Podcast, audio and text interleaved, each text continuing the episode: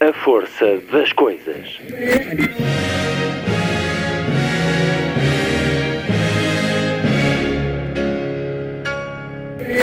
Welcome to the 109th last night of the proms.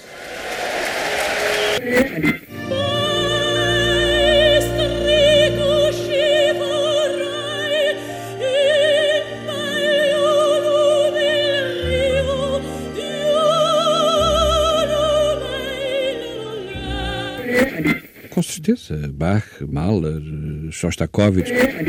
Um programa de Luís Caetano. Na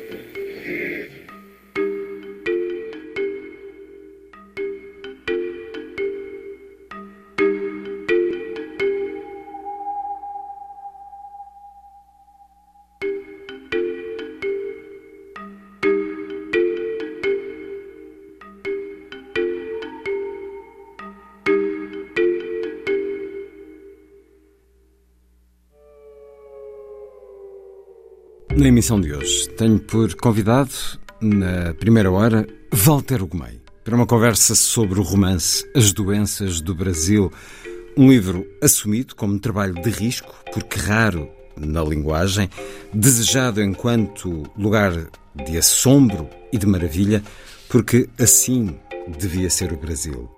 Esta é uma viagem a um tempo em que do outro lado do Atlântico não existia um país chamado Brasil, mas sim uma nação de povos indígenas permanentemente violentada desde a chegada do homem branco, que levava a palavra de Deus na boca e a espada na mão. As doenças do Brasil, provavelmente a maior aventura descrita, de Walter Ugumem, para conhecer, já a seguir. Na segunda hora, recebo a autora de um dos mais belos livros sobre o amor pelos livros, Irene Valerro, que nos deu há um ano O Infinito num Junco, com quem conversei por Zoom nos programas de 30 de novembro e 7 de dezembro de 2020. Hoje recebo a escritora espanhola em estúdio para falarmos do seu Manifesto pela Leitura, um pequeno livro que nos dá também esse imenso prazer, essa grande necessidade da leitura. Livros editados pela Bertrand, este manifesto foi e será oferecido aos leitores. Irene Valerro, em entrevista, na segunda hora. O programa termina, como sempre, com o Lilliput, o pequeno grande mundo dos livros para os mais novos, aqui percorrido semanalmente por Sandy Gageiro. Sábado, 20 de novembro. Muito boa tarde, esta é a força das coisas.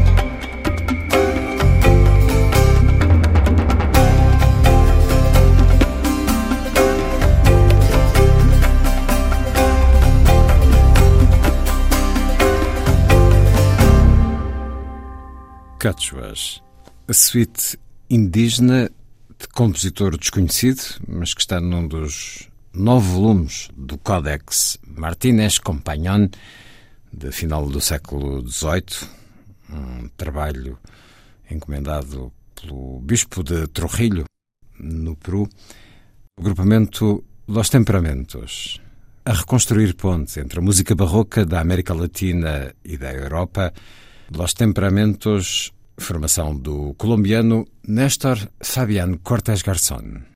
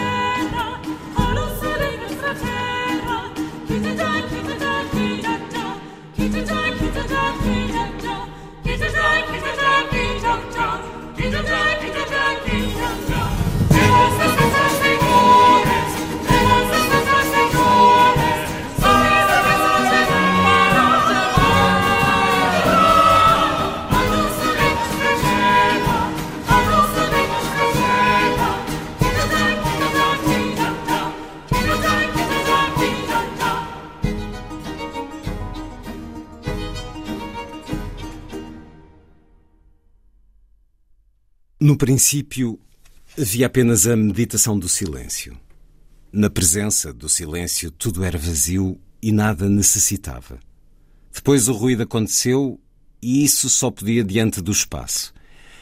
A materna pedra do fundo estendeu e permitiu ser ocupada. Aí nasceu a imaginação. A divindade imaginou e tudo quanto quis se tornou mais do que verdadeiro, e imaginar é movimento. O movimento criou o grão, ainda poeira. A divindade comoveu e imaginou o pranto que desceu como infinito, eterno e tremendo animal líquido, resfolgando continuamente.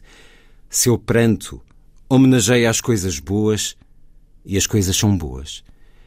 Até ao quarto mar são as ilhas Abaeté, o órgão vital onde o começo conserva seu sentido, sua raiz.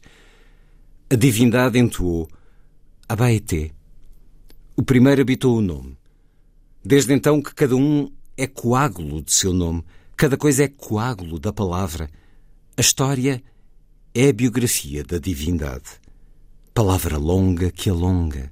Aqueles que soam criam com a divindade e são dela e para ela. Serão de nenhuma diferença no instante em que imaginar. Entre a divindade e os ancestrais, a diferença diminui. A morte melhora cada um os mortos têm função. Os mortos juntam na pedra que soa. Sua voz é coral. Ela contém a absoluta encantaria. A captura do nome é fortuna, uma sabedoria domesticada ou por domesticar. As águas tomaram o lamento e no embalo couberam os mínimos e depois os peixes e as fugazes transparências. No princípio, as decisões eram boas e todos os acordos estavam ainda possíveis.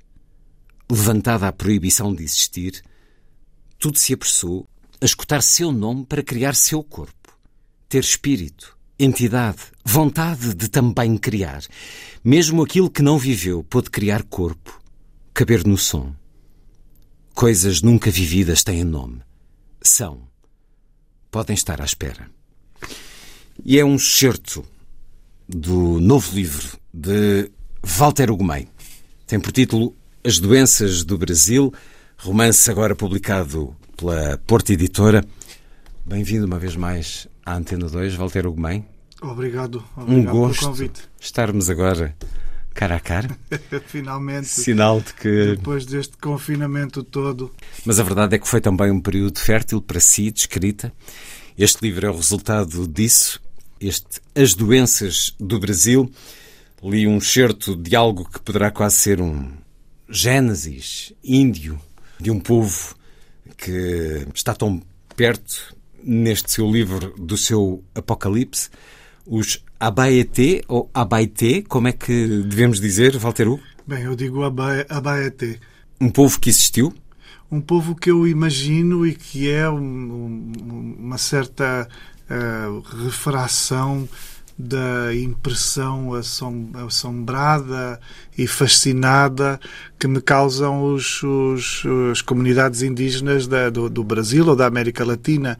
Por isso, é uma invenção em cima de uma de uma uh, colheita, digamos assim, um pouco fantasiosa de muitas coisas. É, é, é sobretudo mentira, digamos assim. Não há aqui a intenção de um trabalho de historiador, não, nem de antropólogo. Não, é sobretudo uh, a intenção poética. Nem de... de linguista, porque este é um extraordinário trabalho de linguagem. Ainda tenho aqui na minha mesa de trabalho Grande Sertão Veredas de João Guimarães Rosa. Eu diria que este é o seu grande sertão veredas, Walter Ugumem, uhum. mas olhando estes povos a quem a terra do Brasil pertencia, esta sua incursão numa linguagem junto deste povo tupi, os abaetés, que existiram, que foram dizimados no final do século XVIII pelos garimpeiros clandestinos, mas não há aqui um trabalho de historiador a quem uh, devamos estar agora a conferir uh, informações. O que há, Walter Ugumem, é mais um momento, ou se calhar o grande momento da sua descoberta do Brasil. Há em si um processo de descoberta do Brasil. Eu recordo-me em 2011, quando participou no Festival Literário de Paraty, de o terem uma vez mais descrito, ou de terem descrito a sua passagem como um tsunami, algo que em linguagem ABT seria como uma grande vaga que engole. Esse é o momento na Felipe para ti foi um tsunami. O Walter Ugumem, creio que já conhecia o Brasil, mas tem desde aí vindo a acontecer uma pertença cada vez maior. Uhum. Não é o abandono do país que o viu nascer, é um pertencer difícil, porque há um oceano entre os dois. Uhum. Há um pertencer a dois países. Uma mestiçagem, que é, uma, que é, uma, que é algo que, que define tanto a, aquilo que acontece, que aconteceu com a passagem dos portugueses por aquele território. Há, de facto, uma mestiçagem na minha cultura, na minha identidade e que tem que ver com ser cada vez mais um, um português abrasileirado. E abrasileirado neste sentido, eu não sou de facto um cidadão brasileiro, não posso arrogar sequer a esse direito, mas quando dizia isso de este ser um meu modo de descobrir o Brasil, é verdade, isto é uma, é uma forma de, de, de, de eu descobrir o Brasil. O, o, Brasil não está tapado, por isso não, não falta que seja descoberto, nunca faltou que se fosse descoberto, que ele esteve sempre, esteve sempre exposto ao sol, digamos assim.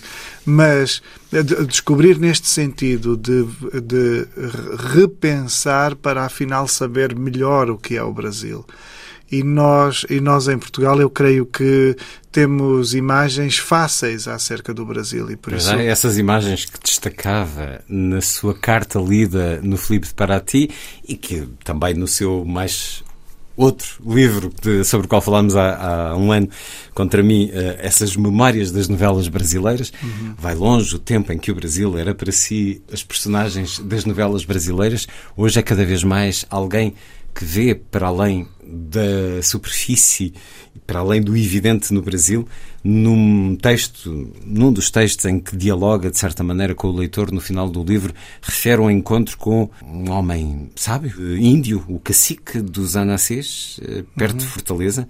Hoje em dia a minha experiência com o Brasil é, ela é sustentada é, é, é, fisicamente, não é? Há, há, uma há uma oportunidade de estar corpo a corpo com o que é o Brasil que de facto eh, quando menino e quando o fascínio começa não não, existia.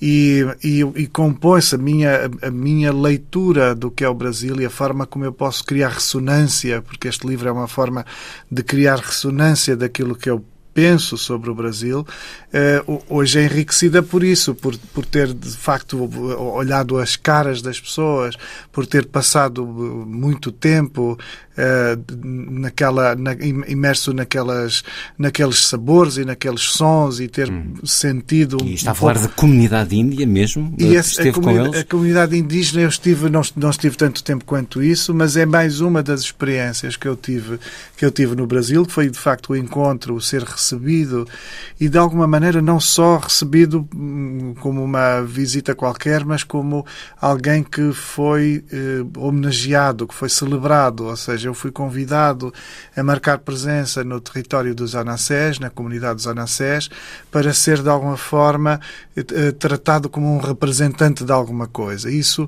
mexeu muito comigo no início, porque eu estava a explicar que não poderia eh, estar investido de, de representação nenhuma, de coletivo nenhum, eu poderia, eu só podia estar ali a, eh, a Mas título a pessoal. que coletivo eles queriam colocá-lo?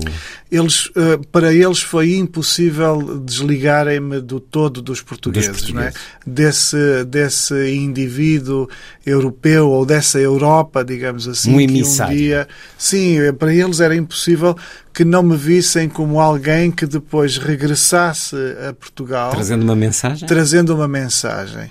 E, e por e mais que eu seria? e a mensagem seria vá diga ao seu povo que nós continuamos aqui, diga ao seu povo que um dia chegou aqui para nos matar, para nos assassinar, que nós continuamos aqui como amigos e que podem vir sim, que nos visitem teremos todo o gosto em, em recebê-los. E por isso, esta mensagem deste cacique, deste chefe eh, indígena. Acabou de ser, de facto, emissário. E, e Não só através do livro, pude. como aos microfones. Sim, acabo por fazer isto que pude. É claro que os portugueses não me investiram de representação nenhuma, não, não sou diplomata. Mas é por, é por género, é por Mas acaba por ser acaba por ser contingente no sentido em que o, o, o chefe índio, digamos assim, esperou isso de mim, esperou que eu, esperou que eu aumentasse esta voz, não é? E é muito, é muito, eu, eu devo dizer que senti uma vergonha como se como se me dissessem mal da família, assim, eu fiquei muito atrapalhado, porque estava ali, não tinha nem, nem outro português com quem dividir um bocadinho aquela sensação, e senti que estava diante de um gesto muito digno, é? de uma generosidade tremenda, mas que me estavam a dizer, olha, os, os, os seus antepassados, a, a, sua família, não é? Como se me dissessem, sua família veio aqui, tentou matar-nos, matou muitos de nós, mas nós continuamos a ser boa gente, nós continuamos a ser amigos. E, e por exemplo, este, estes verdadeiros índios que existem na, na, em Fortaleza e no Ceará são os anassés. No meu livro eu chamo aos meus índios os abaetés. E os abaetés são as boas pessoas, significa boa pessoa, a boa pessoa. E por isso é que. Homem, homem verdadeiro. O homem verdadeiro que, significa a, verdade na, na, na, na, cultura tupi vai ao encontro do bom. É, o que é verdadeiro é bom. E por isso o indivíduo verdadeiro é o indivíduo bom. É o indivíduo que está, que está harmonizado com as intenções da divindade, se, se quisermos. E por isso, isto vem, eu decidi chamar Abaetés aos, aos, à comunidade do meu livro exatamente por isso, porque foi o, o, foi o que me disse o cacique dos Anassés, foi nós somos boas pessoas, nós somos boas, continuamos aqui de boa fé.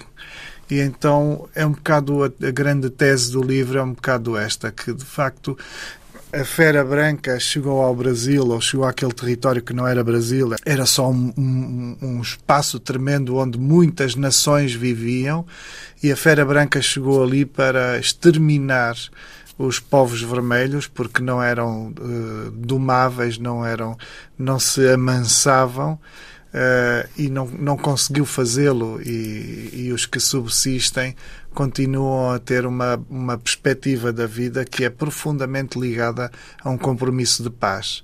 E se isto não é uma lição de vida, digamos assim, nada será uma lição de vida, não é?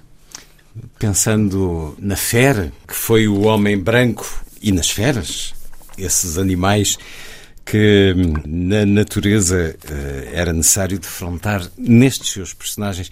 E pensando nesse seu encontro com o cacique dos Anassés, há uma fera hoje à frente do governo do Brasil, na presidência de Bolsonaro, 20 mil quilómetros quadrados da Amazónia foram uh, desbastados. Uh, os índios continuam a ser assassinados, violentados das mais diferentes formas pelos homens mais poderosos, pela indústria. As comunidades originárias estão, estão eh, na iminência do seu apocalipse né? e, e, e têm vindo a estar na iminência de um longo apocalipse desde 500 e por isso desde 1500. Há qualquer coisa de, de, de fim do mundo contínuo a acontecer nestes povos, porque é, é preciso ver que se, se fizermos o cômputo do, daqueles a que chamamos índios, porque é um, é um pouco errado, mas até eles já se habituaram ao, ao, ao nome. Mas se fizermos o cômputo dos índios que existem no Brasil, poderemos alcançar alguns milhões de indivíduos. Mas esses milhões de indivíduos nós precisamos de ter consciência que são tão distintos entre si quanto nós e os russos. Por isso o que está em causa são muitos povos, são muitas nações, são, são, verdadeiras nações, com as suas cosmogonias distintas, com as suas espiritualidades distintas, com as suas línguas distintas. Por isso os, os radicais comuns existem, entre, entre, sobretudo entre algumas comunidades e não entre outras, mas existem radicais comuns, existem mestiçados, mensagens, porque também muito lá atrás e durante os séculos eles também se encontraram, se debateram uns com os outros, se combateram, por exemplo. Mas é preciso ver que a, a cada passo e a, a, cada dia pode estar a terminar ou pode estar a esquecer-se uma, uma cultura inteira uma nação inteira, um povo, não é? E por isso há, de facto, nestes, nestes últimos 500 anos, há um fim do mundo eh, concreto para, para povos com suas, com suas mundividências que são, que são erradicadas do planeta e que, e que por isso não, não há, há, há, quando se fala acerca do que está a acontecer, por exemplo, com o Bolsonaro, se ainda vamos a tempo, não sei quê, já não vamos a tempo de praticamente nada porque muitos dos povos já, já foram simplesmente esquecidos e exterminados. O que, o que se puder fazer já é uh, do foro do, do day after, do dia seguinte, não é? Já é uma, uma espécie de gesto pós-apocalíptico, porque o fim do mundo de alguma forma já aconteceu. É, o, o, a hecatombe uh, tremenda já se abateu sobre aqueles povos. Por isso, é muito nojento, assim, é, é uma palavra um pouco violenta e feia de se dizer, mas há, há violências que não se traduzem de outra forma. É muito nojento um, um, governo como o que está em exercício no Brasil, porque de facto é um governo, desde logo, de cariz uh, desumano uh, e, que, e que volta a repisar Uh, narrativas que já foram usadas desde logo na colonização, exatamente para a instrumentalização dos povos, a partir de pontos de vistas de supremacia para a subjugação de, dos mais fracos e das minorias. Uh, eu, eu, tenho citado muito e acho muito importante que as pessoas uh, uh, se possam sensibilizar para, para, para o estudo, por exemplo, da história do racismo, e tenho citado muito o livro do professor Betancourt chamado Racismos, que está, que é um professor português, mas sim, sim. é o grande, grande texto sobre racismo no mundo neste momento. Entrevistei-o sobre esse livro aqui nesta rádio, está publicado na Temas e Debates. E eu adoraria conhecer esse homem um dia, porque tenho uma profunda admiração pelo trabalho dele. E o professor Betancourt explica o racismo foi inventado pelos Estados, é uma invenção política para a manipulação, a manutenção das fortunas e dos domínios sobre os territórios, para que se pudesse industriar o corpo, o corpo dos indivíduos, o corpo das pessoas, a favor da riqueza de uma elite. Por isso, de facto, fomentou-se o preconceito contra, desde logo, as raças negras, os povos negros, para que os povos negros pudessem ser desclassificados na escala humana e, com isso, serem tratados como eh, eh, pessoas de, de, de, trabalho, pessoas de serviço, serviçais, e não para serem tratados como paritários, como iguais. Isto teve, teve uma intenção puramente de domínio, de, de estabelecimento de poder e de extração de riqueza. E até hoje, no fundo, é o que nós vamos vendo a acontecer. O que está em causa com a perseguição aos povos vermelhos ou aos povos negros, o que está em causa com as criações das grandes, das trágicas periferias, em que, em que parece que a cor da, da pele eh, cria fronteiras, cria uma barreira insanável entre, entre a, a, a, a, dita periferia e os centros, os centros privilegiados das cidades. Eh, o, o que justifica isso é, é continuamente a manutenção de uma, da, de uma riqueza das elites em detrimento da, da, da disponibilidade, digamos assim, e da disposição dos corpos, das vidas, do tempo e dos bens das, das, das, dos, mais, dos mais vulneráveis, das, das comunidades mais vulneráveis. E por isso a mim interessa-me muito debater isto. Há, bocado, quando estávamos a dizer se esta era a minha forma de descobrir o Brasil, sim, esta é a minha forma de descobrir o Brasil da maneira como ele deve ser descoberto, com, os seus, com as suas vicissitudes e tendo em conta que estas vicissitudes, que estas doenças que lá foram deixadas, foram deixadas por uma por um eurocentrismo, não é? Por uma convicção eurocêntrica de que os brancos e a cultura branca estava certa e ao dizer que está certa não é não é que está sofisticadamente certa é que, é que, está moralmente certa que é isso que é isso que é de facto uh, pernicioso é moralizarmos as, uh, as, as, a visão que temos em relação a culturas distintas como se como se o nosso gesto como se a nossa ética se pudesse sobrepor à ética que foi maturada por outras culturas este é um livro que é um grito de nações indígenas massacradas, martirizadas, exploradas pelo homem branco. Desde o primeiro contacto, sempre na senda do lucro, do poder, como acabou de dizer, da manutenção do status quo das indústrias de extração da borracha, mineiras. Também o próprio colapso da biodiversidade é uma forma de, ao longo especialmente das últimas décadas, se matar, se perseguir, se extinguir uma cultura originária do Brasil. a questão do racismo. As personagens principais deste livro são muito marcadas pela cor da pele. Honra, que é filho de um estupro de um homem branco a uma indígena e por isso é apodado muitas vezes de o feio ou de vergonha, e também Meio da Noite, que é um negro espécie de revelação de uma cor perante a comunidade indígena, esta comunidade, neste tempo em que trata o seu livro, porque é que quis escrever sobre este encontro entre os povos indígenas e o negro, cor que para eles era um completo mistério. Uhum. Eu fiquei muito impressionado quando li sobre eh, os, os tempos prévios à abolição, a, a, criação dos primeiros, eh, das primeiras uh, cidades clandestinas negras, dos primeiros mocambos e dos primeiros quilombos. Fiquei muito impressionado uh, quando, quando percebi que, historicamente, era comum que, que na deriva à procura de onde estariam os, as, as, cidades secretas, não é?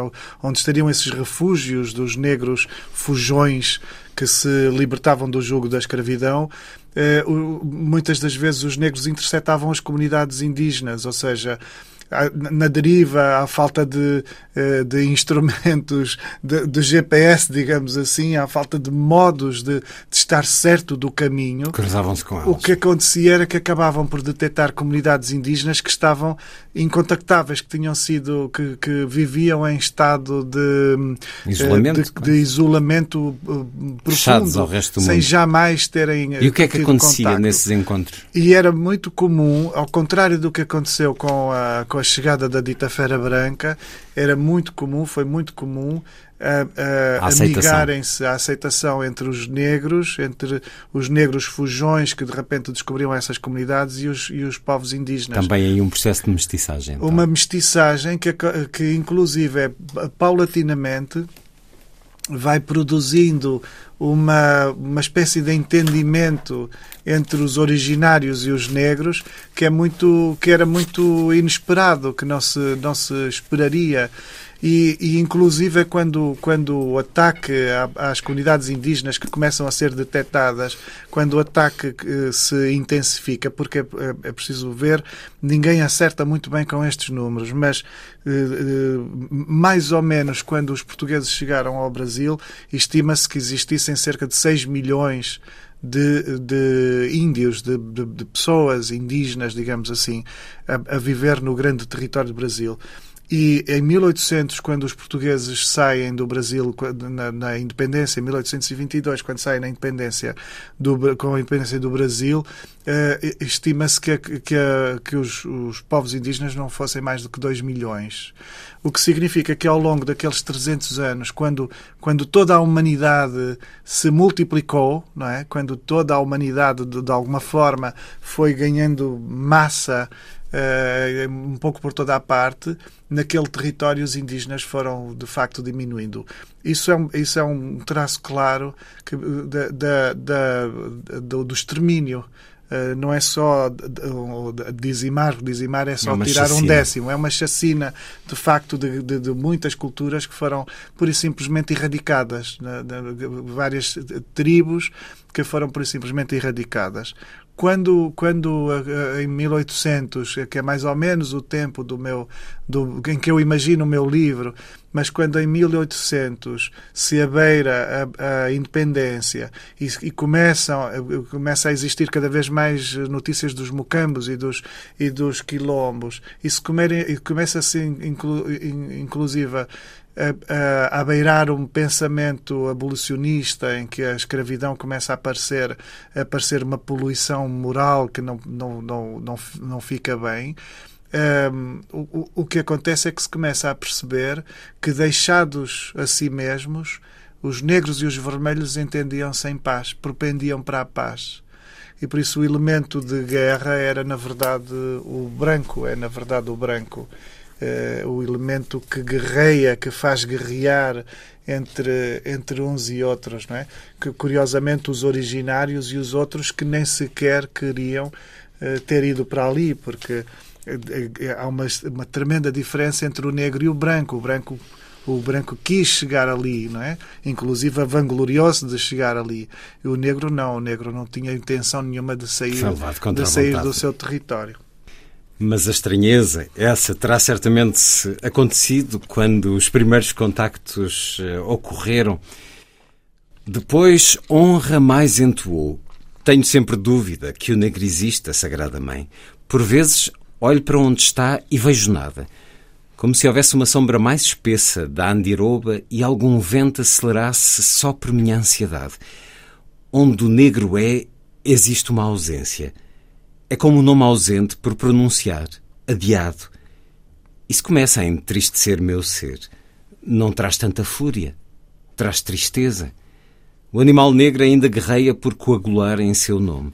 Não deitou por inteiro de sua pronúncia. Não é material na plenitude. É metade de uma fera. Talvez só morra um pouco e talvez também já um pouco tenha morrido. Sobra, por isso, enquanto sombra, Sagrada Mãe, e se os negros forem guerreiros que morreram, metade incapazes de morrer inteiros, restos de pouco pelas matas à míngua de existir? E se os negros nunca maturarem mais do que para se tornarem metade mortos e deambularem pelas matas sem pertencerem ao mundo esplendoroso dos vivos e da luz?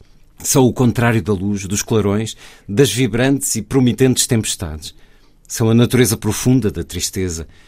São o meio da noite parado, contínuo, instante em que as feras covardes atacam. O negro é à mercê das feras mais covardes. Essa é a sua condição. A feminina calou. Tudo em seu filho era por entender. Branco, zangado por natureza branca. Honra crescia para o perigo, e suas ideias adquiriram a eloquência dos que estavam sempre no instante da tocaia. Mais um momento de As Doenças do Brasil, novo romance de Walter Ugumem, agora publicado pela Porta Editora. Este foi o seu maior desafio de escrita, o maior desafio da linguagem, Walter Ugumem? Eu estou convencido, enfim, os escritores dizem todos isto e, e talvez seja uh, desnecessário voltar a dizê-lo, mas estou convencido de que este é o meu melhor livro. É bom, é, é bom é o mais recente, isso. É o mais recente, eu sei que, eu sei que dizemos todos isso, mas mas é, mas é verdade que suporta este livro uh, uma vida inteira de, de, procura, não é? Então, talvez uh, o, o, ter encontrado previamente o Remorso Baltasar Serapião, o ter passado por livros como A Desumanização, por exemplo, ou Os Homens Imprudentemente Poéticos, talvez, talvez me tenha permitido chegar a este livro sem, sem, sem, esses, sem essas prévias eh, experiências profundamente poéticas, talvez eu não conseguisse chegar a este livro.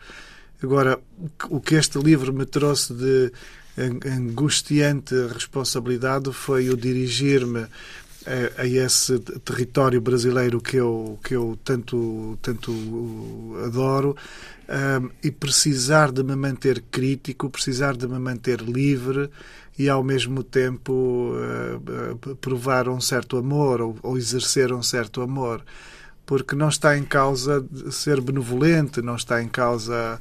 Uh, existe uma certa compaixão, mas, mas não está em causa escamotear, fazer, fazer, criar uma máscara de uma certa sedução. Nós não, eu acho que não precisamos mais de, de uma imagem do Brasil sedutor. Nós precisamos de uma, de uma imagem de um Brasil concreto, fraturante, e precisamos lidar com um Brasil assim. E por isso, isso sim, isso desafiou-me muito na construção deste livro, a criação deste livro. E a linguagem tem que ver com isso, tem que ver com o criar uma. Um, traduzir através da linguagem ao mesmo tempo essa exuberância, mas ao mesmo tempo essa coisa exótica, meio bestial, meio meio coisa que vem da mata de facto, porque por causa da, da impressão que a mata me causa, do tamanho da Amazónia, do, do, da profusão dos bichos, do tamanho dos bichos. Eu queria que este livro parecesse de facto um lugar. Eu quero que o livro, ao ser lido, pareça de facto um lugar com esse assombro e essa maravilha com que o Brasil me, me, me, me, se inscreve no meu, no meu, na minha memória, no meu imaginário. Isso sim, isso foi uma foi uma tremenda dor de cabeça por um tempo, enquanto, enquanto as coisas não se foram descodificando, não se foram, compo, não se foram compondo, enquanto não houve uma certa revelação, porque escrever é sempre do foro da revelação.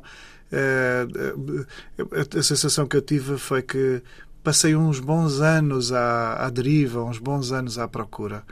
Mas, mas fico felicíssimo. Eu, eu gosto muito de pensar, aliás, eu só acredito estar a fazer um, um, um, trabalho decente, não vou dizer bom, mas decente, honesto, se ele for um trabalho em direção ao risco, em direção ao perigo. Acredito muito pouco, ou interessa-me muito pouco, a, a, a, posição do escritor, ou a posição que eu pudesse adotar, no sentido de me apaziguar com todas as coisas e de me, e de me deixar confortavelmente a escrever sobre o que eu sei. E então, é, é, é, categoricamente, a mim interessa-me ir em direção àquilo que eu não sei. Interessa-me ir em direção a uma certa escuridão onde eu, onde eu me mexo por puro pressentimento. E por isso este livro é, é profundamente intuitivo. Ele nunca seria, nunca teria validade histórica propriamente, ou antropológica, sociológica. Ele tem uma validade poética e eu vejo isso como uma ciência, eu vejo a poesia como um outro tipo de ciência, um outro tipo de conhecimento e, e acontece obviamente por, eh, por uma por uma intuição, um pressentimento que nos oferece que nos oferece coisas de saber. Por isso, de facto, é um livro que, me, que, que ao menos a mim me oferece coisas de saber, mas que são sabidas por uma por, por me abandonar ao exercício da meditação e do pressentimento. Nessa deriva que referiu, uma deriva onde nos últimos anos eh, tem ancorado em lugares com culturas e mitologias muito próprias e que fizeram um caminho, também como referiu agora, para chegar aqui. Deu-nos eh, de uma forma muito vincada o seu caminho do mundo na Islândia, no Japão, agora no Brasil. Recebe ao mesmo tempo como que acrescenta a esses lugares, acrescenta algo. Este é um livro que é Brasil, tal como os outros eram Islândia e Japão. O que é que este caminho representa? O que é que isto está a deixar em si? É um caminho que precisa de mais ancoradores de outros lugares? Talvez, talvez, eu, mas isto tem muito que ver com essa, com essa intenção de me perigar, de, de não me deixar arriscar, boicotar-me, boicotar-me, tirar-me o tapete debaixo dos pés, não me sentir ser estrangeiro, ser estrangeiro uh, em mim mesmo, na minha na minha capacidade de escrever ou na minha intenção de ser capaz ainda de escrever e por isso eh, obrigar-me a ser mais do que já fui, não é? Porque seria, a mim faz-me alguma alergia que os escritores não sofram sentido, no sentido franco de que para mim não é possível, não é possível ter pertinência se não houver uma, uma profundidade fraturante, um incómodo fraturante e por isso não significa que enquanto cidadão eu não tenha eu não, não seja francamente feliz ou não seja suficientemente feliz para estar aqui eh, e para valer a pena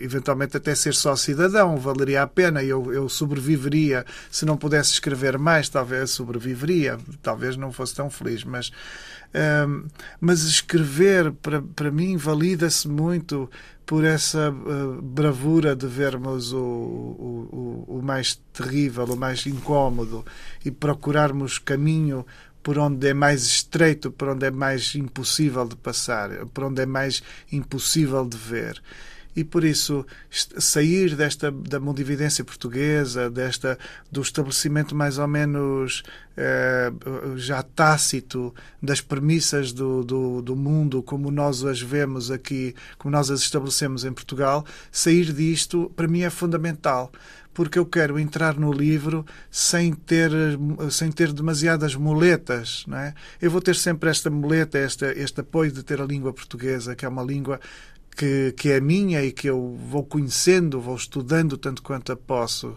mas mas eu não quero eu não quero sentir-me a criança levada pela mão. Eu quero sentir que que vou eh, na, na, profunda cegueira e vou tateando e por isso não há ali um, uma, um indicador não tenho mapa. Eu preciso de facto de dentro das palavras de tatear não é? De de, de, de sujar e eu só, só concebo hoje, depois de tantos livros escritos e de 25 anos de, de textos e de, de, livros publicados, eu só concebo que vale a pena escrever outro livro se for um livro que seja impossível escrever agora.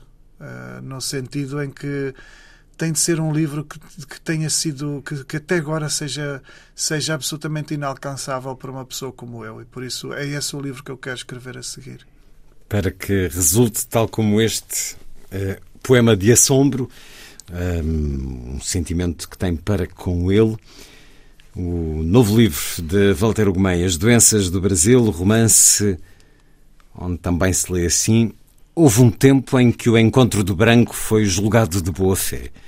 Nos avistamentos iniciais, pelo areal, chegaram em suas pirogas gigantes e atracaram apontando para os Abaeté como se indicassem protuberâncias raras nos corpos vermelhos.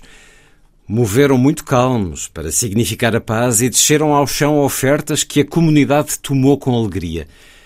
Nesses encontros, os abaetés julgaram que os brancos significavam uma amorosidade distante que levara muita eternidade a conseguir chegar até eles.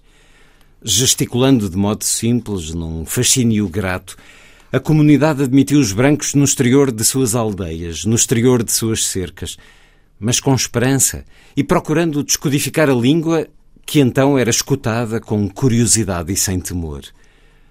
Alguns tardios descodificaram considerando que ampliavam o espírito.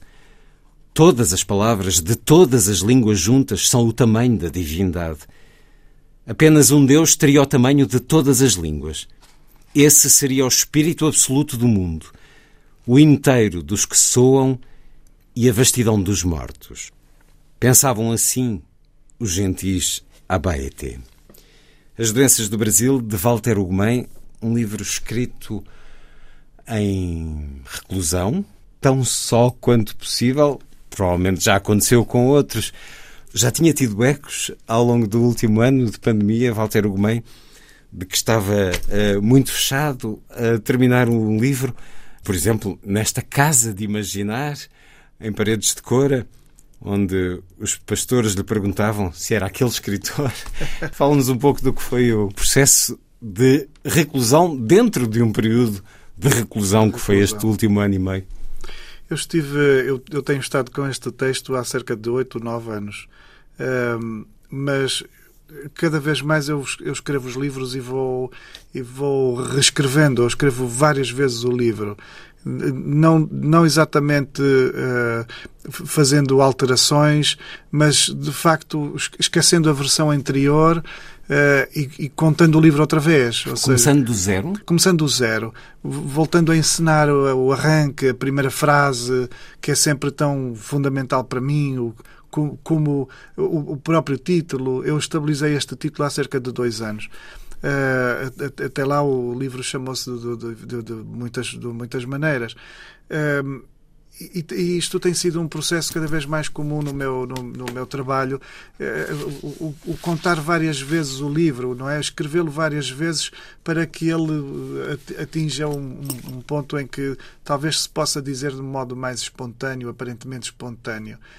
E, e, esta versão é exclusivamente escrita na Casa de Imaginar, ou seja, inteiramente, todas estas páginas foram inteiramente escritas. Num período delimitado. Num período de quatro meses em que eu estive em Paredes de Cora elas não teriam sido possíveis sem os oito anos que as precederam, de, de, várias outras versões e de milhares de apontamentos e de muitos papelinhos e cadernos que eu devo dizer que a maior parte desapareceram e a maior parte não, no momento da escrita não, não os consulto porque a folia de escrever, o modo como, como cada vez mais escrevo, é, é, é, também talvez mais doentio ou menos parecido com a normalidade, mas é a minha normalidade, não sei fazer de outra forma, não me permite a interrupção, ou seja, as, todas as interrupções se tornam violentas.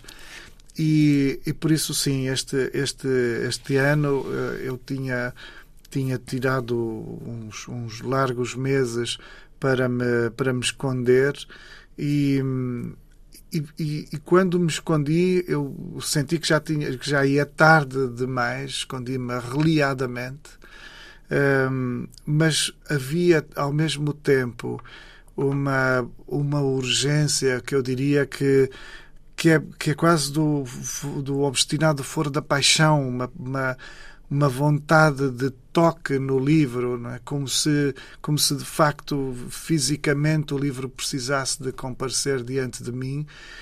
E, e, havia qualquer coisa que me dizia que eh, aquilo tinha de dar certo. Eu sabia que eu ia para Paredes de Cora ao encontro de um livro e o livro ia estar lá à minha espera. E por isso, a cada dia, paulatinamente, e às vezes muitas páginas num dia e outras vezes página nenhuma, mas paulatinamente o livro foi deixando o corpo uh, junto de mim e, e, essa sensação foi de uma, de uma conquista muito, muito gratificante no sentido em que parecia haver uma correspondência, não é? Como se de repente a minha loucura pudesse ser correspondida por uma espécie de lado de lá, não é? Como se o livro viesse de um, de um lugar onde, onde alguém também quisesse uh, chegar ao encontro.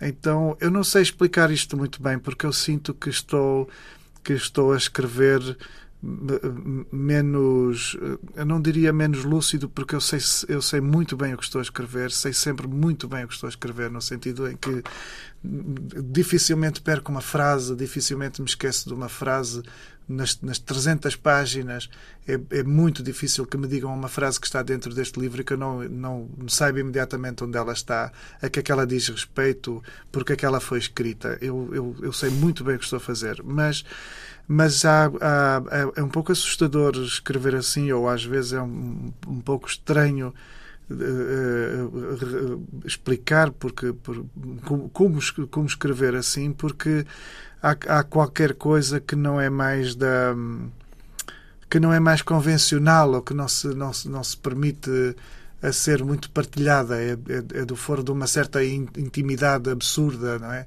Como se, como se a literatura fosse uma generosidade do absurdo e, e por isso não estivesse exatamente na, na, nas evidências. Está, está de facto um bocadinho ao lado das evidências. Um bocadinho muito.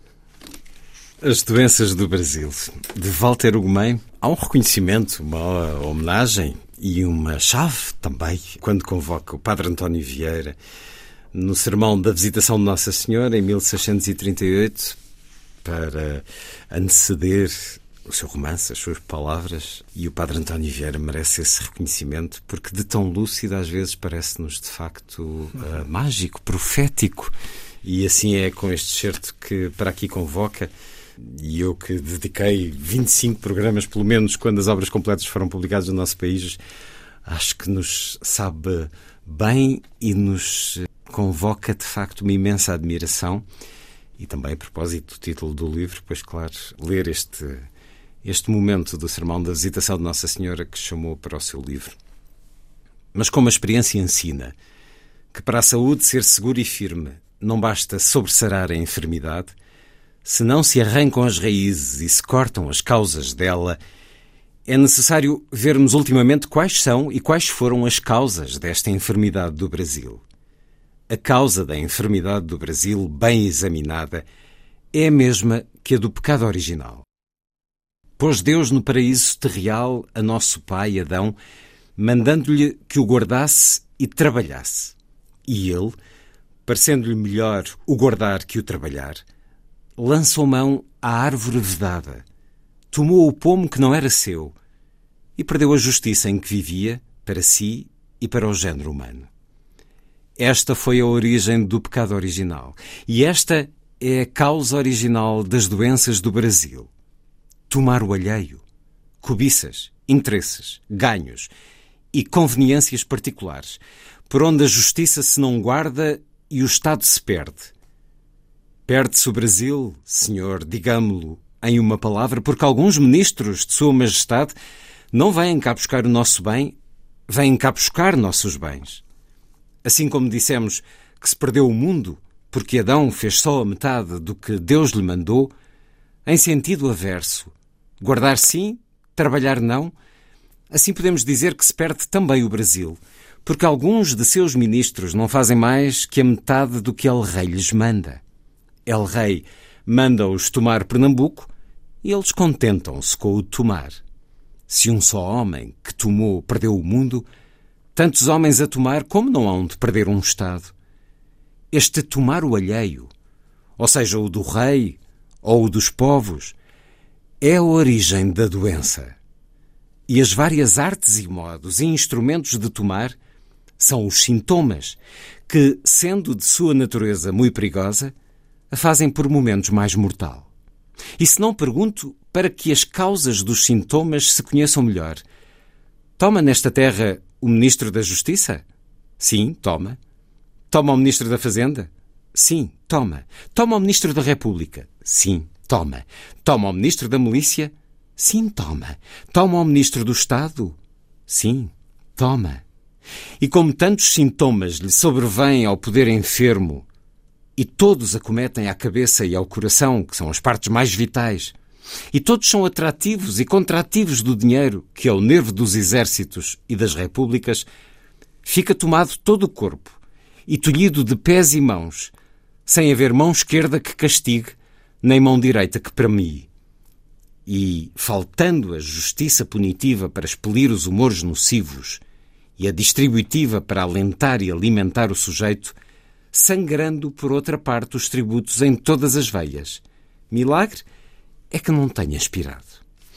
Padre António Vieira, no sermão da visitação de Nossa Senhora, que grande texto foi buscar Walter Ugumem para uma admiração que presumo tenha imensa pelo Padre António Vieira. É verdade. Eh, eh, a maneira como o Padre António Vieira, já em 1638, eh, entendia com clareza o, as, doenças, as doenças do, Brasil, do Brasil não é? o, que, o que faria, na verdade, o Brasil é de uma, de uma lucidez desarmante. Um, e, e, de facto, de, de, algum modo, acaba por ser a grande tragédia humana, não é? Esta, esta intenção que vamos, em que perduramos de, de haver um, de haver no fundo uma tomada, não é? Em que, em que toda a gente toma, em que toda a gente de algum modo mais do que está preocupada com o nosso bem, está preocupada com os nossos bens, não é? E eu achei, assim que descobri este texto do, do Padre António Vieira, em que ele me veio aos olhos, eh, saltou-me esta expressão e de facto tornou-se impossível o romance chamar-se de outra forma. Ainda que em todo o texto não se diga Brasil, porque a perspectiva, o livro é contado a partir do ponto de vista da, da, da comunidade indígena, um, e por isso a comunidade indígena nunca chamaria nunca chamaria coisa nenhuma nunca chamaria Brasil a coisa nenhuma. Para eles estavam nas terras nas, estavam nas ilhas dos três mares e, e conheciam as coisas como as terras as ilhas dos Abaeté Uh, mas ainda que não se diga Brasil, eu acho que este texto do, do Padre António Vieira é como que, e, e, e também do, do Vicente do Salvador, que Sim, precede que nas citações do Padre António Vieira, são dois textos que de alguma forma tingem todo o imaginário do livro, porque são, ah, são um matiz, são um enfoque. É como se estivéssemos a afinar a mira da maneira, maneira como a, a lente foca as, as, as, as situações é, é, feito exatamente através das palavras do Vicente do Salvador e do, e do António Vieira. São muito lúcidas sobre o Brasil e sobre esta história de séculos, mas na realidade falam-nos muito também da doença do mundo, esta desigualdade causada pela cobiça de uns quererem tudo e de outros não terem quase nada. As doenças do Brasil. Walter Ugumem, novo livro, a chancela Porta Editora. Muito obrigado por mais esta conversa na Antena 2. Obrigado eu, foi um prazer.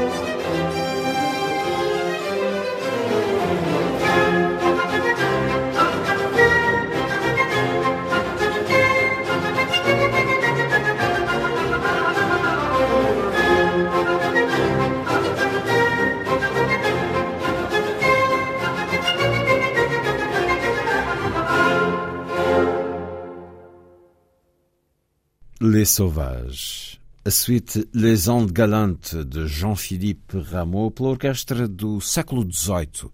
A direção de Franz Bruggen.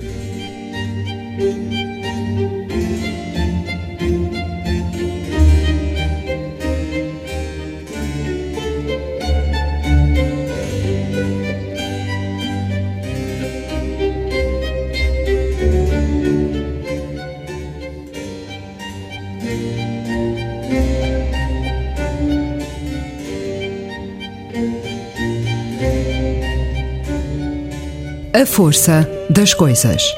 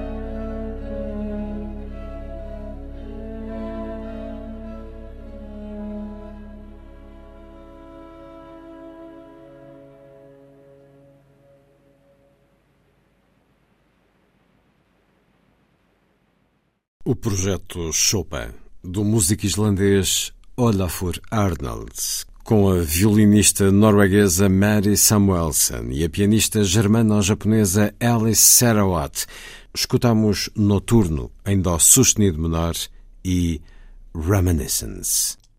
Antes da conversa com Irene Valerro, os livros de Próspero, a música de Michael Nyman para o filme de Peter Greenaway.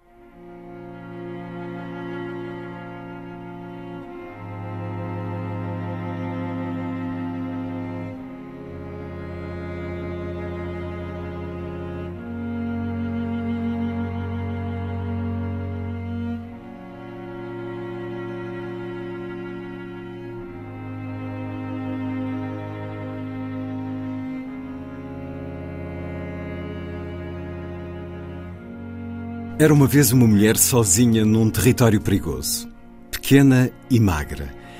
Todas as noites devia enfrentar uma temível ameaça. Mas nas histórias, os mais pequenos, os fracos, os frágeis, possuem sempre um talismã salvador. Ela conhecia um sortilégio infalível. Era capaz de erguer à sua volta um muro de ar para se defender. Os silhares dessa muralha invisível eram as palavras. Quando uma história brotava dos seus lábios, as pessoas paravam para ouvir com o olhar fixo, como que em transe, esquecendo os seus afazeres, as suas angústias e a sua ira. As suas fábulas eram para todos um refúgio face à ameaça do perigo. É fácil reconhecer nela a persuasiva Sherazade, mas também a protagonista de uma lenda nascida na tradição oral francesa, a mãe dos contos, onde uma jovem aprendia a arte de narrar ouvindo o sussurro do vento entre as árvores. Ao regressar a casa com a bagagem das histórias que aprendera com os álamos, as faias e os carvalhos, o encantamento da sua voz conseguia emudecer a vara com que, dia após dia, era açoitada. A mitologia grega falou-nos de Odisseu, o azafamado e lutador herói homérico que recorria a estudos relatos para salvar a vida também dos versos e dos cantos mágicos de Orfeu que seduziam os animais e venceram a morte. Na cerimónia de entrega do Prémio Cervantes, Ana Maria Matute afirmou: A literatura foi e é o farol salvador de muitas das minhas tempestades. Nesta confidência vibram os ecos de um longo périplo das nossas letras. Já o poema do Cid refere uma menina que salvou o seu povo com a beleza das suas palavras. Séculos mais tarde, Manuel Machado dedicaria um poema a essa criança tecedora de discursos. Uma voz pura, de prata e de cristal responde. Uma menina, muito débil e pálida, está na ombreira. Patrónio negava-se a dar conselhos ao conde Lucanor, mas contava-lhe sábias fábulas para iluminar o seu caminho. Lázaro de Tormes, o nosso Lazarilho, no início da sua história adverte: Ouro e prata não posso dar-te, mas, acrescenta, muitos ensinamentos terás para viver. No Dom Quixote, a pastora Marcela defende a sua liberdade através de uma vibrante narração. Os nossos clássicos confiam-nos vezes sem conta a mesma mensagem com diferentes vozes. Os relatos ajudam-nos a sobreviver. As palavras são um feitiço carregado de futuro. Somos uma espécie frágil, particularmente frágil. Nem muito forte, nem demasiado rápida, nem especialmente resistente à fome, à sede, ao calor ou ao frio. Não estamos adaptados ao voo nem à vida subaquática. Nascemos totalmente indefesos e a nossa infância é mais prolongada do que a de qualquer outro animal. Até um vírus minúsculo nos põe em perigo. No entanto, uma brisa de uma qualidade surpreendente levou-nos a um desenvolvimento inesperado, a um imprevisível progresso. Essa faculdade é a nossa imaginação, que, aliada à linguagem, nos permite sonhar com o inconcebível, colaborar e fortalecermos-nos mutuamente. Somos a única espécie que explica o mundo com histórias que as deseja, tem saudades delas e as utiliza para o processo de cura. A nossa autêntica força é criativa. Graças à imaginação, inventamos o mito de Ícaro e os aviões, o Nautilus e os submarinos, as viagens estelares do Luciano e a Apolo 11. Se nós, humanos, não tivéssemos efabulado com terras sonhadas como o Eldorado ou com seres mitológicos como as sereias, não teríamos podido explorar territórios desconhecidos, nem chegar à Lua, iluminar a teoria da relatividade, o automóvel ou o computador. Para que algum dia se torne realidade, o impossível deve ser sonhado primeiro. E é o primeiro capítulo do livro Manifesto, pela leitura de Irene Valerro, que a Bertrand publicou, distribuiu, ofereceu a muitos ao longo dos últimos meses, muito em particular nas feiras do livro.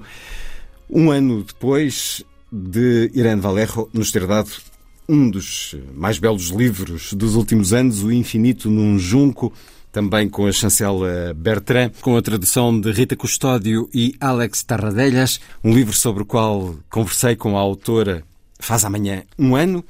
Irene Valerro, que nasceu em Saragossa em 1979, estudou Filologia Clássica.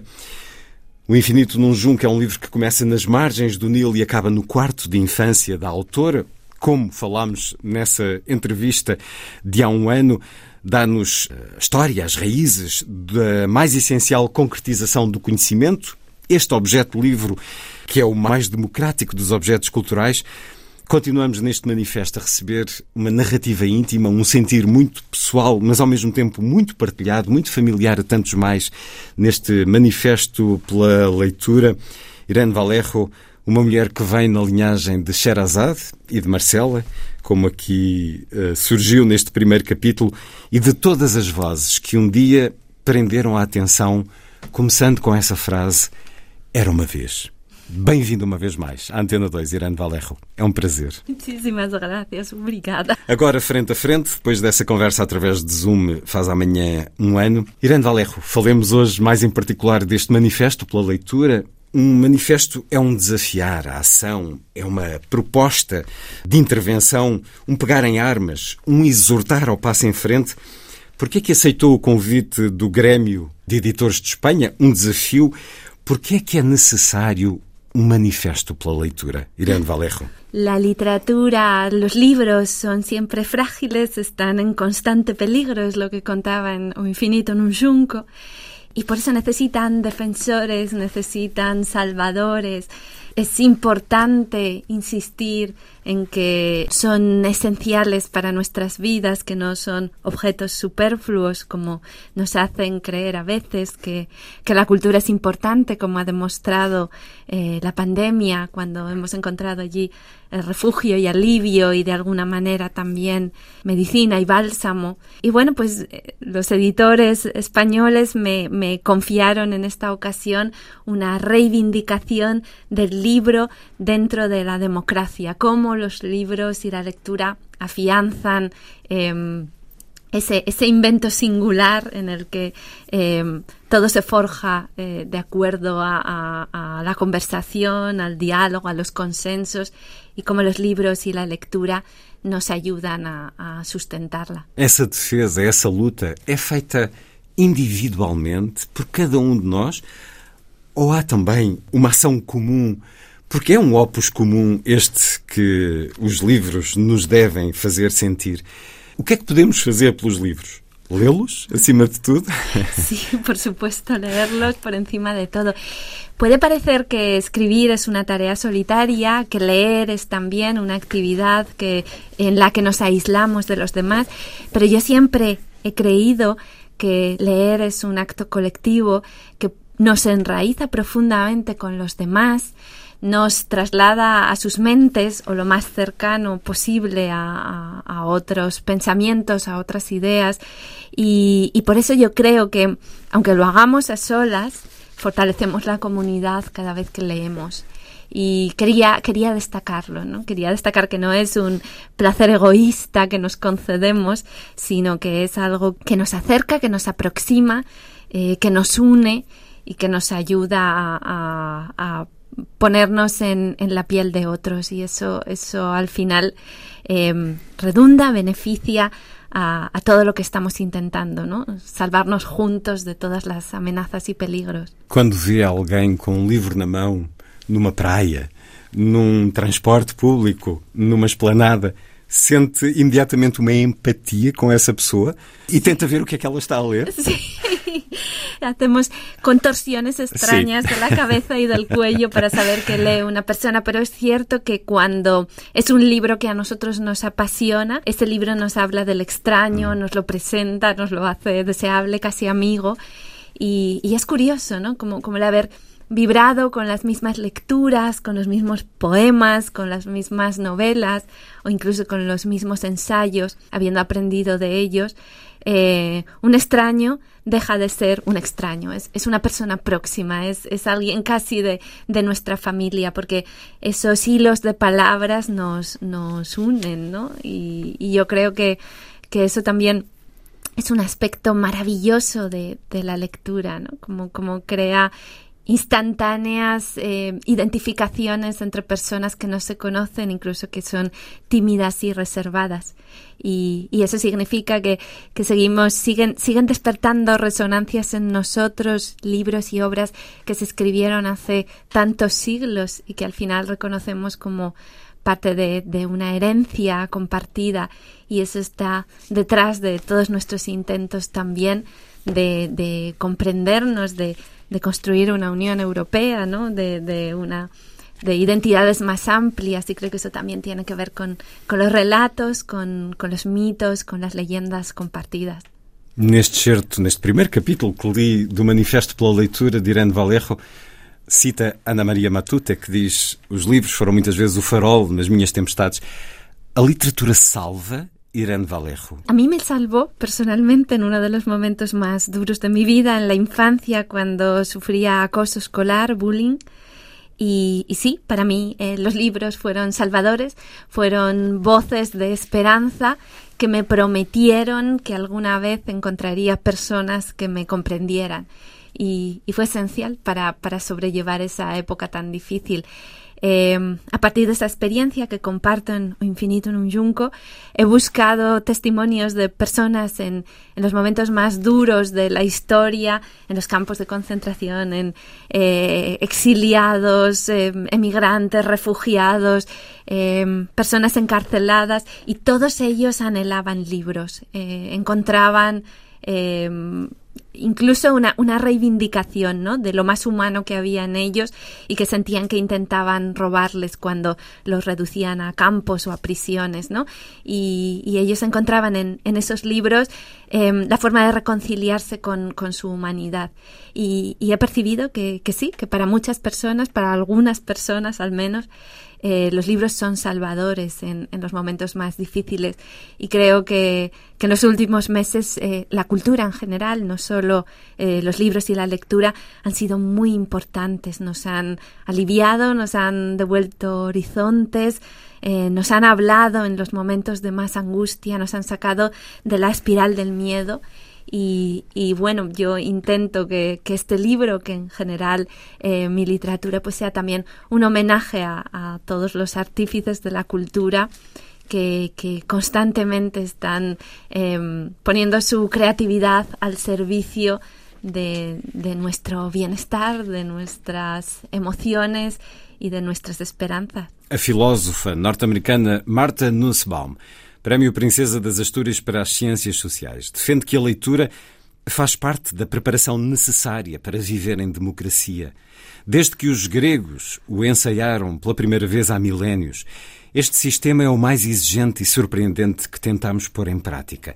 Pretende criar uma convivência que não se baseie na força, mas que se apoie numa delicada urdidura de acordos e numa conversação incessante. Como nos relembra António Bassanta, o termo eleitor deriva da palavra leitor. No compasso cotidiano da experiência democrática, cada um e cada uma de nós toma, com o seu voto, decisões que vão ter consequências cruciais na vida de outras pessoas. Num texto intitulado A Crise Silenciosa, Nussbaum reflete a capacidade para imaginar a experiência de outrem tem de ser amplamente reforçada e refinada. Se queremos ter alguma esperança, na manutenção de instituições decentes ao longo das inúmeras divisões que qualquer sociedade moderna possui. Quanto melhores trapezistas formos, capazes dessa pirueta que nos coloca no olhar alheio, mais sólida será a democracia que edificamos. O exercício de voar fortalece os nossos alicerces. Há esta advertência para um mundo muito dos nossos dias, aquele que faz neste momento aqui do Manifesto da Leitura, Irene Valerro, uma sociedade que deixe de ler é uma sociedade perdida, perdida nomeadamente para esta demagogia, estas ameaças que alguns autoritarismos sabem muito bem manejar e urdir? Há muitos peligros no momento que estamos vivendo, um momento tan turbulento, tanta violência eh, de unos contra outros, bandos que, que se excluyen, incluso se odian y y empiezan a cuestionar la, la humanidad del adversario. yo creo que es muy importante entender que, que aunque las palabras pueden dividir, también son, en definitiva, la, la esperanza de, de, de salvar esas distancias y de crear serenidad en, en frente de esa crispación. Y, y, yo creo que es lo que hace la, la, literatura precisamente. La literatura nos intenta presentar como próximos a los extranjeros, a los distintos, a los, a los que piensan de otro modo, a quienes tienen otras ideas, a quienes eh, incluso pues eh, no, no acabamos de entender.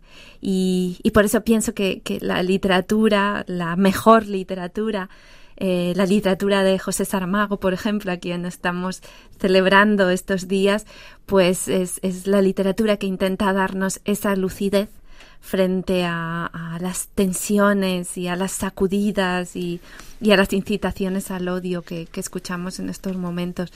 Creo que la literatura y el arte son ahora quizá más importantes que nunca y la, posibilidad ¿no? a la que aferrarnos, el, abrigo al que acogernos para intentar encontrar esas armonías perdidas. E num mundo onde muitos estão a deixar de ler, o livro continua a ser uma ameaça para os autocratas, um perigo para aqueles que não defendem a liberdade, mas há outras ameaças ao livro.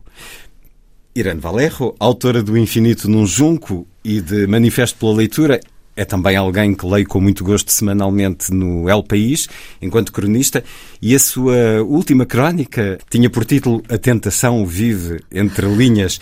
Nessa crónica refere a sombra pecaminosa que cobriu os livros ao longo dos séculos, enfim, muito pautada pela Igreja Católica, que temia também que dali viesse liberdade, mas adverte para como a Divina Comédia, com essa paixão sensual de Francesca da Rimini e de Paolo Malatesta, foi para muitos considerado algo atentatório e pecaminoso, ou outra tentação da luxúria, de seu nome Emma Bovary, são coisas que uh, julgávamos no passado, noutros séculos. Esta censura, este temor pelo que os livros podem constituir de tentação, e, no entanto, estamos a assistir hoje também.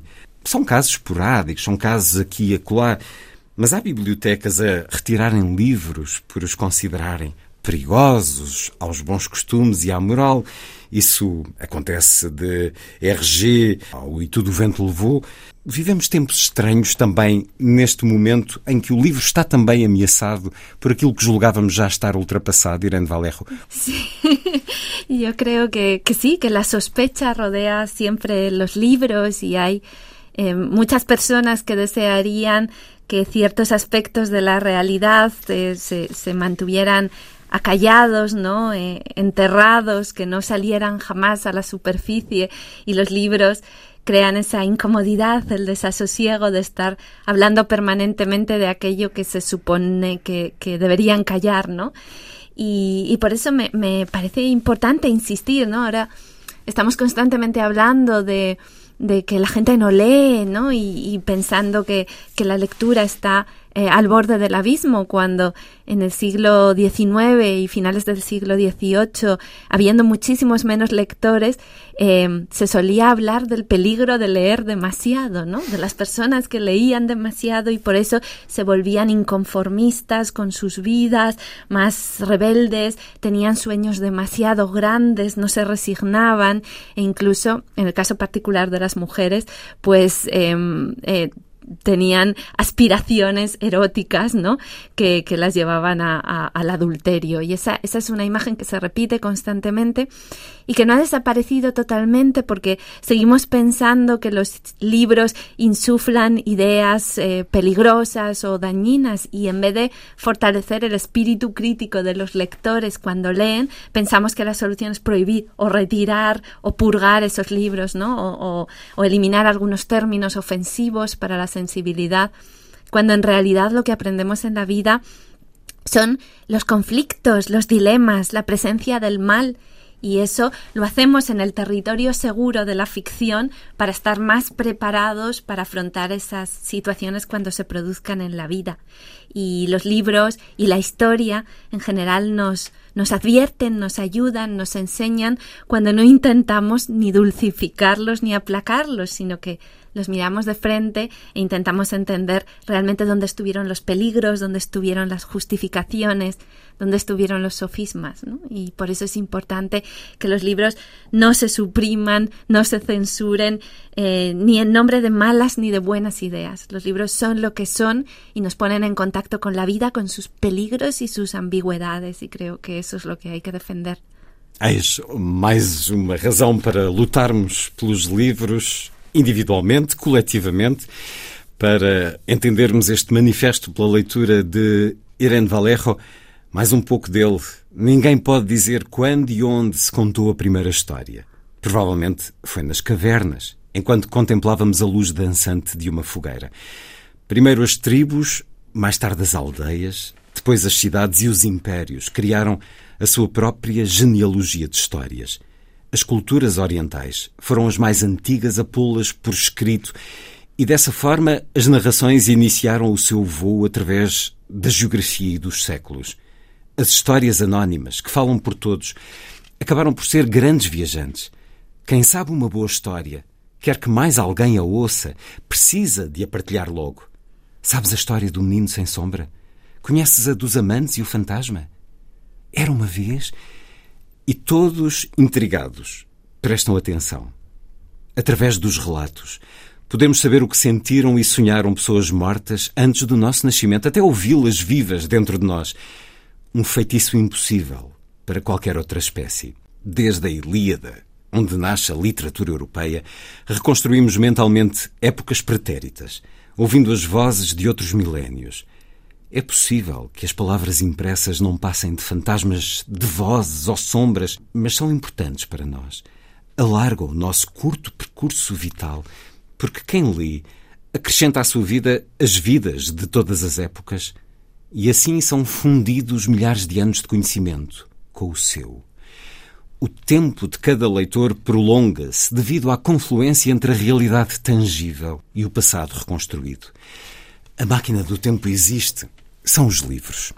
A citação chamada à capa deste pequeno livro que a Bertrand Editora distribuiu por milhares de leitores ao longo dos últimos meses, manifesto pela leitura de Irene Valerro. Ora, uma das grandes lutas que todos, especialmente os pais, sentem, os pais, os tios, os avós, e falámos disso, falámos em parte disso na, na nossa conversa de há um ano, porque, como nos contou, os livros salvaram-na em pequena, isso está no infinito, num junco de tempos muito difíceis de agressão que lhe faziam, e os livros foram o abrigo. O seu pai, que lhe leu Homero, que lhe leu a Odisseia, depois de ver desenhos animados que não correspondiam bem à personagem do livro. Que diz a um jovem que eh, lhe responde que não gosta de ler. O que podemos fazer, Irene Valerro tem um filho pequeno, lê os livros que foram importantes para si também na sua infância, lerá outros mais atuais. Devemos obrigar os jovens a lerem, os estudantes a lerem, os alunos das escolas.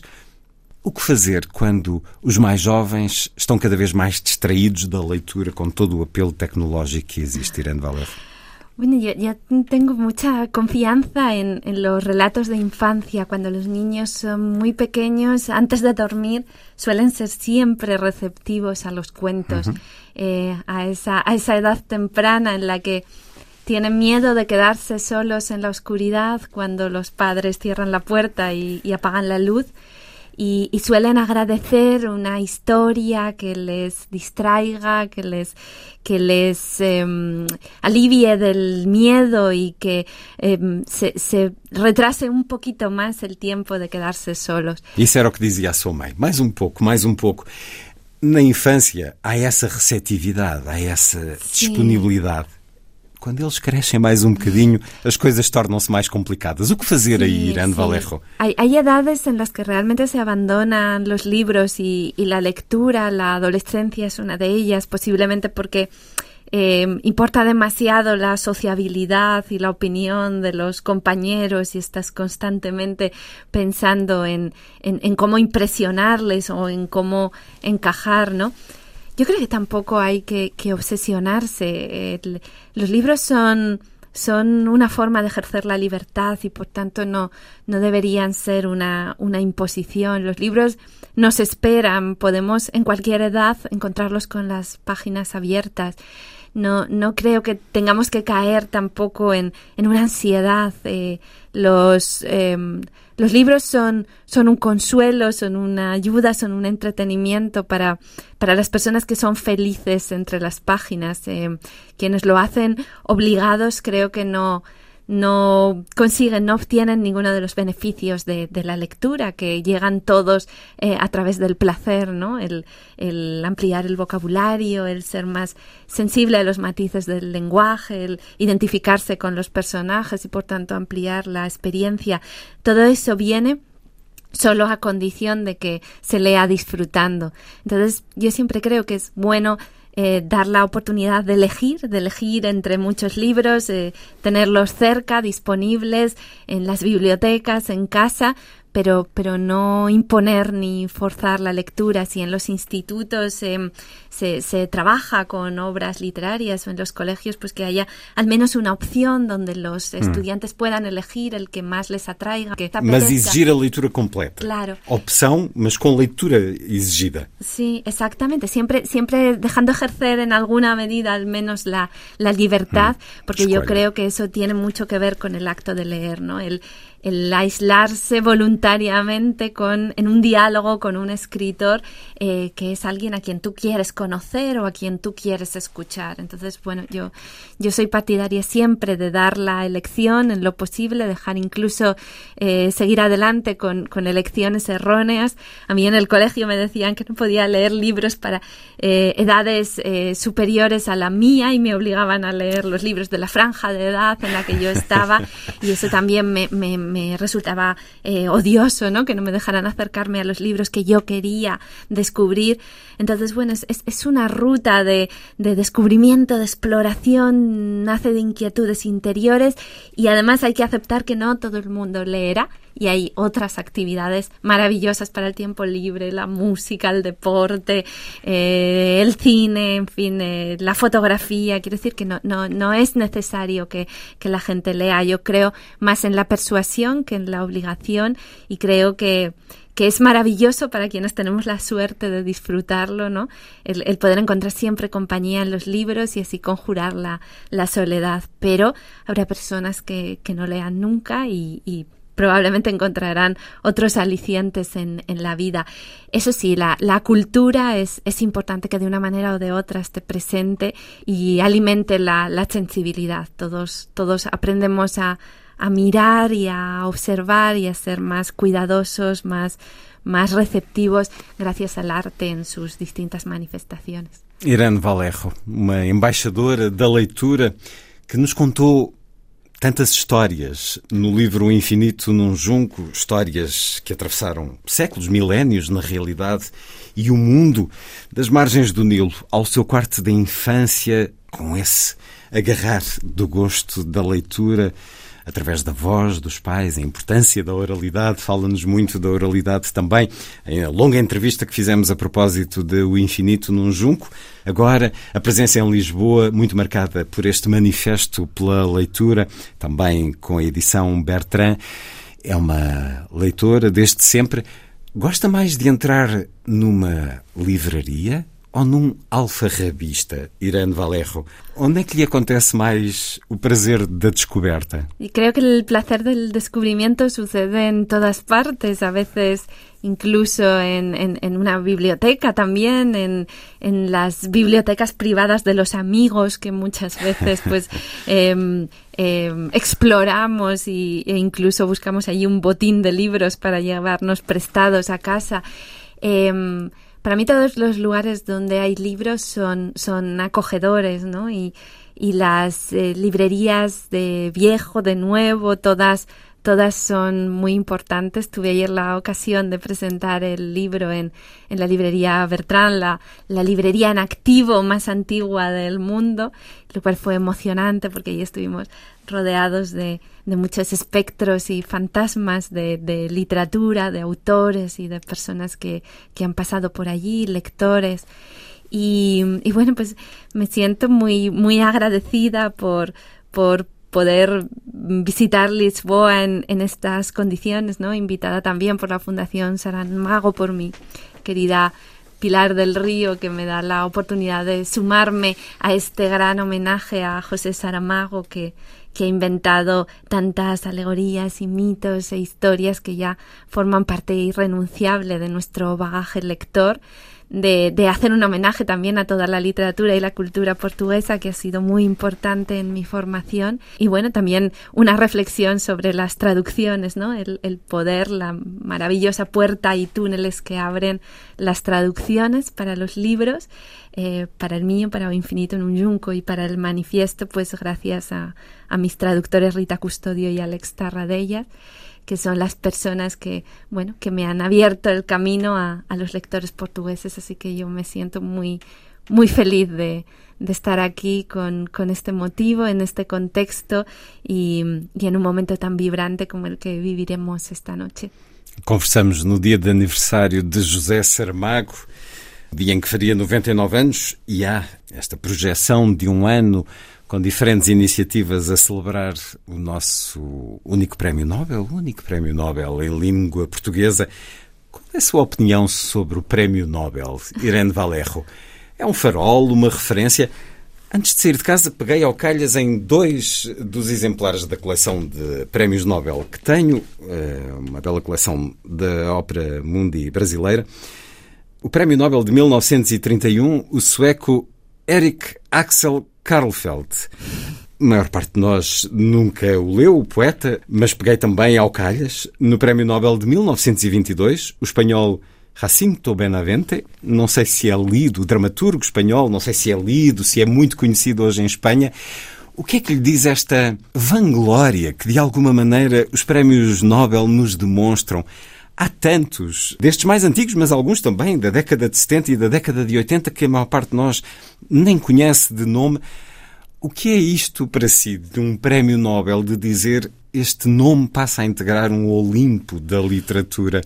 O que é que representa este esquecimento? O Premio Nobel es una oportunidad ¿no? para, para señalar el, la importancia de, de, ciertos escritores, pero yo creo que al final son los lectores los que deciden quién permanece, ¿no? Y si Saramago es uno de los premios Nobel que más recordamos, es porque ya había conquistado antes los corazones de los lectores y porque el, el, premio Nobel eh, se limitó a, a, destacar lo que era obvio, ¿no? Que, que Saramago será un escritor que perdurará. Otros, sin embargo, pues no, no, no serán recordados apenas más que con la etiqueta de, ese premio y siempre mmm, mantendremos en nuestro corazón a otros escritores que no fueron premiados por, por el Nobel, ¿no? Y, y, y son eh, célebres muchas omisiones, ¿no? De, de los grandes escritores del siglo XX que nunca lo recibieron. Entonces, bueno, eh, yo, yo le doy una relativa importancia, me, me, interesa, me intriga saber cuál será la decisión del, del jurado. Pero, pero no me guío, le doy oportunidad a autores que desconocía, pero al final creo que, que el tribunal esencial es siempre el, el, de los lectores. Los lectores son los que, como cuento en O Infinito en un Junco, salvan los libros que consideran más cercanos a su corazón. Y eso a lo largo de los siglos ha ocurrido con esos autores a los que llamamos clásicos y los clásicos no han necesitado otro premio más que ese, ese amor milenario de los lectores generación tras generación. Na minha biblioteca, os seus livros estão num espaço dedicado aos livros que nos falam do amor pelos livros, da força dos livros. Irene Valerro, autora de O Infinito num Junco, a invenção do livro na Antiguidade e o nascer da sede da leitura, a edição Bertrand, tal como este manifesto pela leitura, numa conversa. Agora, cara a cara, um ano depois. Irene Valerro, muito obrigado por ter estado na Rádio Pública Portuguesa Antena 2. Muito obrigada.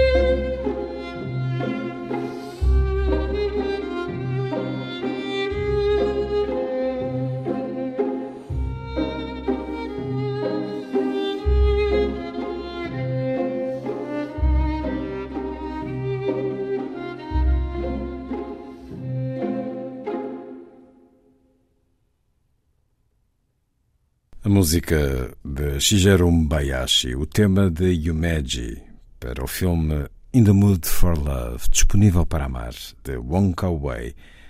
Interpretações do violinista francês Virgile Bouteli-Taft com a Royal Philharmonic Orchestra, dirigida pelo holandês Jack van Steen.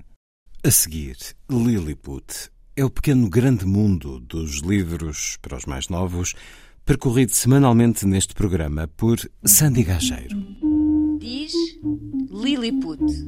Lilliput, Lilliput. Lilliput. Menino Urso é um livro publicado pela Biblioteca Infantil de Roterdão. Está escrito em português com tradução em holandês sobre o ser diferente e ser igual, uma história de integração. A autora chama-se Natália Rodrigues, nasceu no Porto e é professora de artes plásticas na cidade francesa de Toulouse. A compra deste livro representa um apoio à Biblioteca Infantil de Roterdão e à divulgação da língua portuguesa na Holanda. A jornalista Paula Machado falou com a autora e ouviu como começa se desenvolve esta história. No início da história, o menino urso está no recreio com outros meninos. É daí que ele parte à procura do sentimento de pertença e nós acompanhamos com a história do menino urso. Na capa, em tons de azul e branco, o menino olha o seu reflexo no chão. A inspiração, escrita e ilustrada de Natália Rodrigues, nasceu na escola onde trabalha em Toulouse, França. Trabalho numa escola que recebe crianças estrangeiras que vêm a fazer um período de imersão linguística, onde eu ensino artes plásticas e geralmente em cada grupo há uma outra criança que chega e que tem dificuldades de integração, por vezes porque tem interesses muito diferentes do resto do grupo, porque tem dificuldades de ajustamento social ou por outros motivos diversos. Mas o que acontece muitas vezes é que basta um encontro com alguém com quem essa criança se identifica para que de repente se abra uma multitude de portas e para que ele ganhe confiança em si e que sinta capaz de atingir tudo, inclusive com o resto do grupo. E é assim que nasce a história do menino urso. De seguidora da Biblioteca Infantil de Roterdão ao trabalho conjunto através de uma amiga dos tempos de faculdade, conta Natália Rodrigues. Admiro o empenho das voluntárias e a ideia de que a língua é importante fora do país para passar às novas gerações que já nascem fora do país e que é preciso continuar a partilhar a língua. E à medida que elas foram lançando livros, eu fui comprando todos os livros da biblioteca. Entretanto, tinha feito uma exposição e a Andrea tinha visto as imagens desta exposição e disse: Ah, era tão giro se pudéssemos trabalhar num livro juntas. E mostrou então o meu trabalho às colegas da Biblioteca Infantil do Roterdão e foi assim que começou a nossa colaboração. Menino Urso, um livro em português com tradução holandesa e já se aceitam encomendas. A campanha de pré-venda de crowdfunding é muito importante para a biblioteca porque é o que permite publicar estes livros e também continuar a ter novos livros que entram na biblioteca para que possam continuar a difundir a, a língua uh, e já podem encomendá-lo no www.uleb.com barra menino tracinho urso. Lilliput agradece à jornalista Paula Machado que falou com a autora Natália Rodrigues, uma autora que trabalha em Toulouse e que escreveu este livro, O Menino Urso, publicado pela Biblioteca Infantil de Roterdão, que divulga livros infantis em português. E foi a força das coisas. Assim, obrigado por estar com a rádio. Bom dia, bom fim de semana.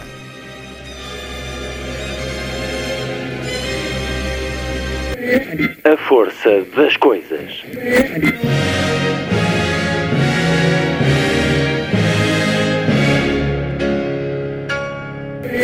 Welcome to the 109th last night of the proms.